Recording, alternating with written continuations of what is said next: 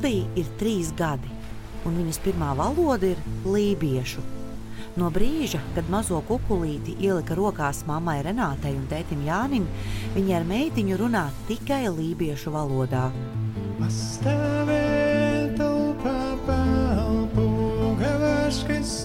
Tas ir unikāli arī tāpēc, ka no visiem trim medņiem tikai tētis Jānis šo valodu zināja pirms tam. Renātei tā ir mīlestības valoda. Viņa iemīlēja Jāni un visu lībisko, un iemācījās lībiešu valodu pati. Un tagad abi kopā audzina meitiņu un ir sarakstījuši grāmatu Zelta bērns. Tā ir palīgs maziem un lieliem, kuri arī vēlas iemācīties šo nebūtu nevieglo valodu.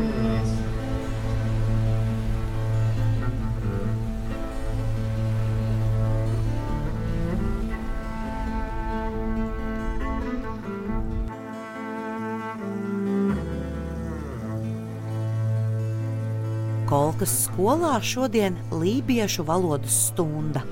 To vadīs Jānis Mednis, bet bez Renātas un Kuldī tas nav pat iedomājams. Ģimene visur dodas kopā. Vienalga, vai uz Helsinkiem, kur Jānis pašlaik studē, vai braucienos pa Latviju. Labdien, Tēriņš! Šajā stundā man jums jāsaka nevis labrīt, bet tēriņš. Jūs man atbildēsiet? Pilnīgi. Nu, lūk, šeit jums priekšā stāv šīs valodas zinātājs Jānis Metnis, fotogrāfs mūziķis. Un 2023. gads ir Lībiešu kultūra vēsturiskā mantojuma gads. Un es domāju, ka mēs, kurš skola atrodas ciemā, kas ir sens Lībiešu ciems, varam ar to ļoti lepoties. Noteikti mūsu pienākumos ir iemācīties vismaz sasveicināties Lībiešu valodā. Piekrītat? Tad es dodu vārdu skolotājiem Jānim Mednim. Es sākšu, ziniet, ar ko es gribētu katram no jums pajautāt, vai jums ir kādi lībiešu uh, senči? Man nav, bet es īsti neesmu drošs, bet manam tētim varētu būt vecvectēvs, kurš runāja lībiski. Forši. Tēriņš. Jūs atceraties, kas ir tēriņš? Sveiki, precīzāk, jā, bet nu, nozīme tā pati. Mis, sinim, um, un tagad tev pauzītu bišķiņu. Tur ir daudz punktu, ir baigi grūtais uzdevums. Ir tev jāpasaka, kāds tavs vārds ir. Jānosauc tavs vārds. Mis, sin, nim, um. To saku es. Es saku, mis, sinim, um, un tad tu atbildi min, nim, um, un punktiņos. Min, nim, um, Nikolas. Siņi, jūs sakat, si, siņi. Tas ir zils. Jivā. Labs. Jivā ir labs. Lāška. Lāška. Slings. Uh, kovāla. Gudrs. Kazi. Kazi. Uh, dusmīgs. Visa planēta runā ķīniski. Tas vairs nav interesanti. Tas nav skaisti. Tāpēc tā, tāpēc tā lībiešu valoda ir ļoti liela vērtība, jo tas ir jūsējs, tas ir tas, kas ir šeit, ar ko jūs atšķiraties no citiem. Piemēram, ja jūs, ja jūs varētu viņu sākt mācīties un, un apzināt savas saknes, senčus un, un, un tā tālāk. Tā kā, tāda, tāda bija tā galvenā doma. Varat pateikt lielu paldies Lībiešu valodā. Kā beigt? Sūrtienu. Tienu. Trīs, četri. Surtienu. Jā. Jā. Es iedošu grāmatas līdzautorei eh, Renātei Puķi. Jūs piekrītat, drīkst tā darīt? Ja mēs kopā šo grāmatu sarakstījām. Paldies.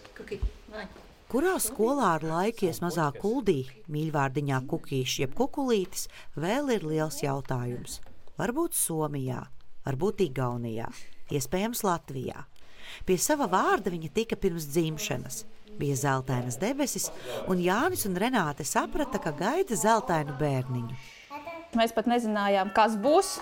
Vēl pirms vār- vārdu izdomājām, mēs pat nezinājām, kas būs. Bet uh, mēs bijām izbraukuši uz Ālandu salām. Bija foršs vakars, gaidījām kuģi. benzīna tankā. Nemaldos, mēs sēdējām, gaidījām kuģi.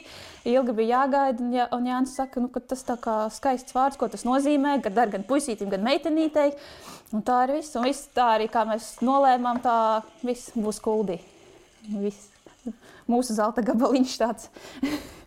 Vārds zeltains. Viņa ārkārtīgi piestāv, viņa gaiša, blonda, saulaina. Ļoti, ļoti pozitīva, ārkārtīgi mīļa. Viņa ir gudra, bet tajā pašā laikā arī spītīga, es teiktu, jo viņai, teiksim, neko nepierunās, ja viņa negribēs. Ļoti interesanta kombinācija.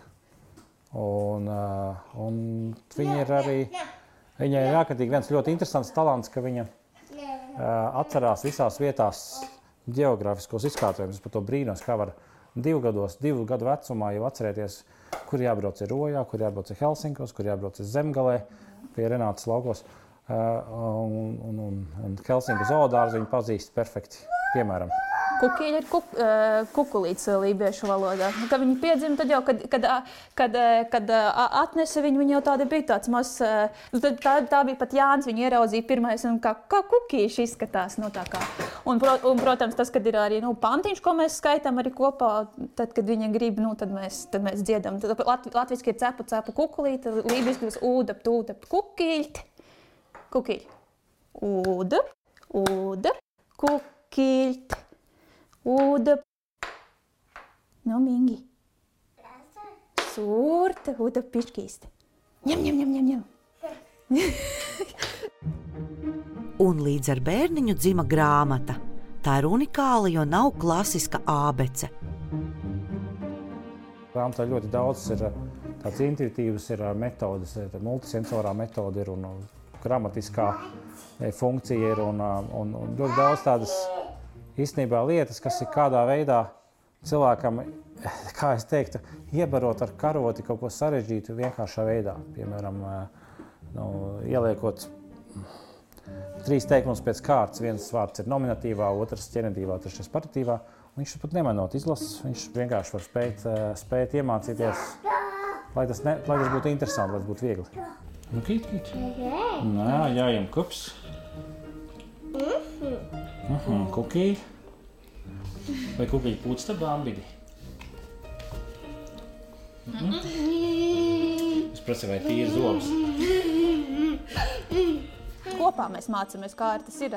Nu, bērns piedzīvo, mēs kopā mācāmies. Pirmie vārdiņi, re, kur pirmie simts vārdiņi, kā jebkurš ja bērns noteikti tādai grāmatiņai ir izgājis cauri.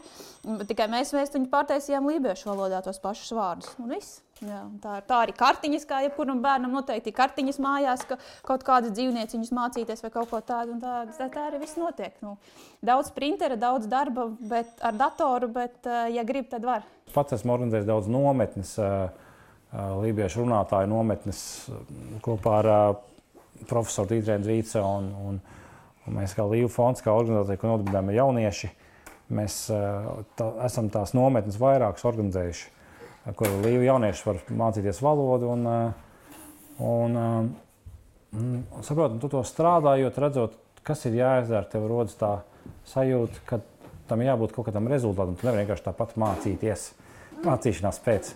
Kad ja tu esi tas līderis, tad parādi, ka, uh, ko tu vari izdarīt. Klodī! Vai? Visam tas ir. Labi! Jā, gase. Kukī. Kas sāl kukī keņš. No, no. Jā, jā. Jasē, kukī jasē, mingi lomas. Jā, kusum sin, kusum sin sinņiem. Tad, tad, tad, kad grib skaitām, nu, protams, viņa nu, runa, runā arī tad, kad grib, bet viņai ir ļoti, kā to saka, lībiešu spīts. Paprasti viņai pateiks, vai kaut ko tādu pasakāt, ap, vai māp to, kas būs, nē, es negribu. Es, nu, kad es neteikšu, nu, nē. tā, pilnīgi tā pretī, tā, nu, nē, nebūs. Kukiļ, mingi lomas un tasā vaņa. Mēs tasām. Ko mēs medam tasām? Oh, kisēm. Tika. Tikko, nē. nē. Mēs vēl medam tasām. Tika. Tikko. Kisēm. Koko. Kā nā? nu, nē.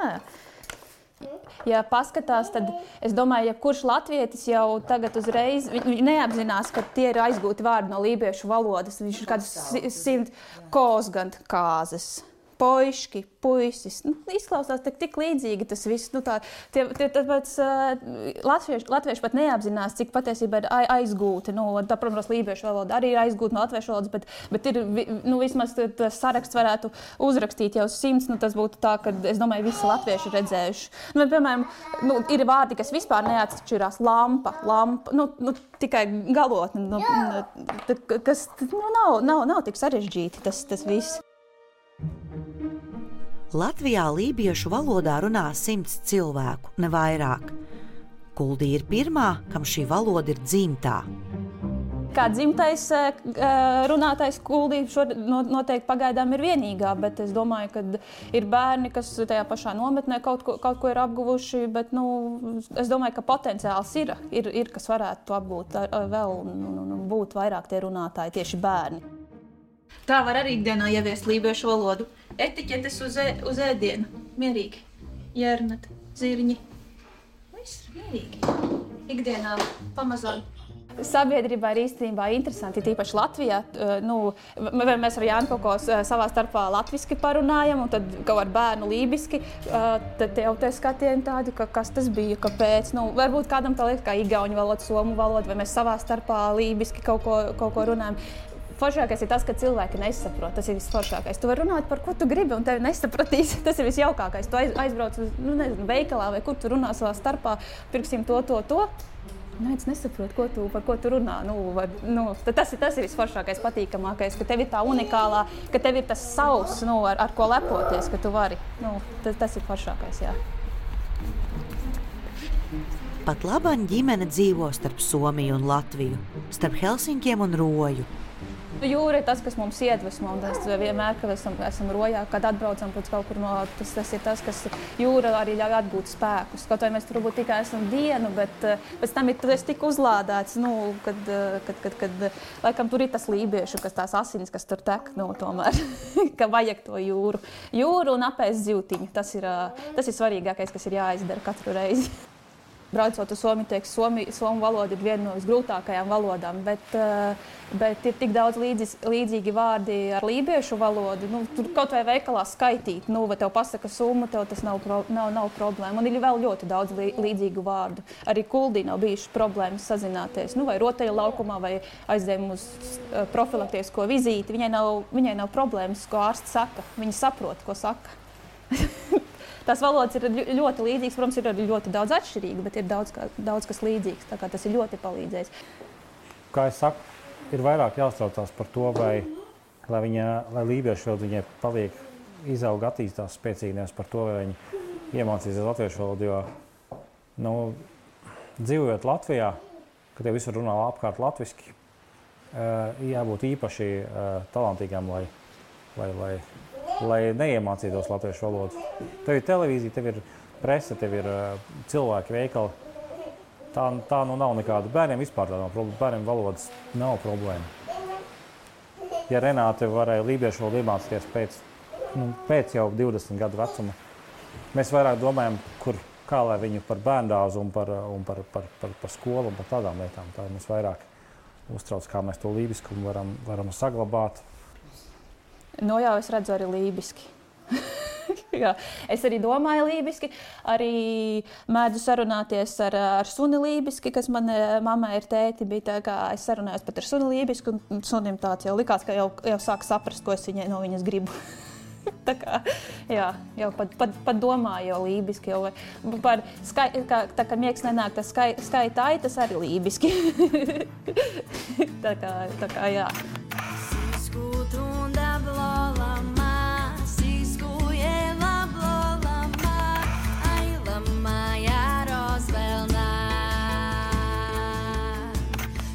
Tā identitāte, identitāte ir tā, kāds tu īstenībā esi.